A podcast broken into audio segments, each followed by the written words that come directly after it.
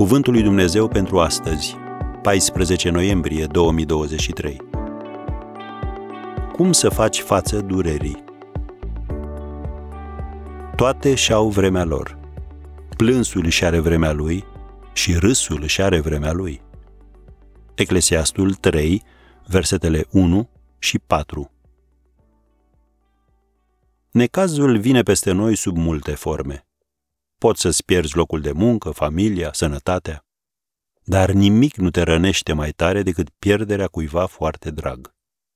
Valurile durerii vor veni asupra ta, la fel cum vin valurile oceanului peste nisipul plajei.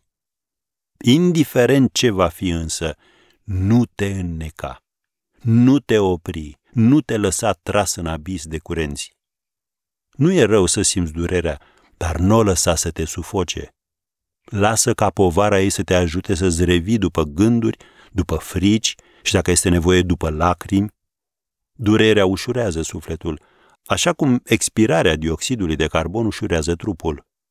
Dar vine un moment când trebuie să te ridici și să mergi mai departe. Etapele durerii prin care vei trece sunt șocul, negarea, negocierea, apoi părerea de rău și, în cele din urmă, acceptarea.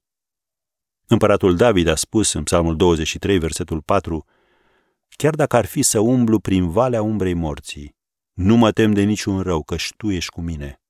Toiagul și nuiaua ta mă mângâie. Am încheiat citatul. Când vei trece de această vale, vei putea privi în urmă cu mai multă liniște sufletească și cu mai puțină durere. Nu te vei mai gândi la ce ai pierdut, ci vei fi mulțumitor pentru tot ce ai putut îndura în acel timp. Și nu-ți fie teamă să te lași cuprins de acele rare momente de râset, care apar chiar și pe chipul cuiva cu inima zdrobită. Râsul este un leac pentru suflet și ușurează tensiunea acelor clipe. Trebuie doar să acceptăm să ieșim din durerea noastră actuală și să ne schimbăm punctul focal. Lucrul acesta este un balsam vindecător. Iar acest adevăr este menționat chiar în Biblie, în Proverbele 17, versetul 22, unde citim O inimă veselă este un bun leac. Îți doresc să ai parte de ea.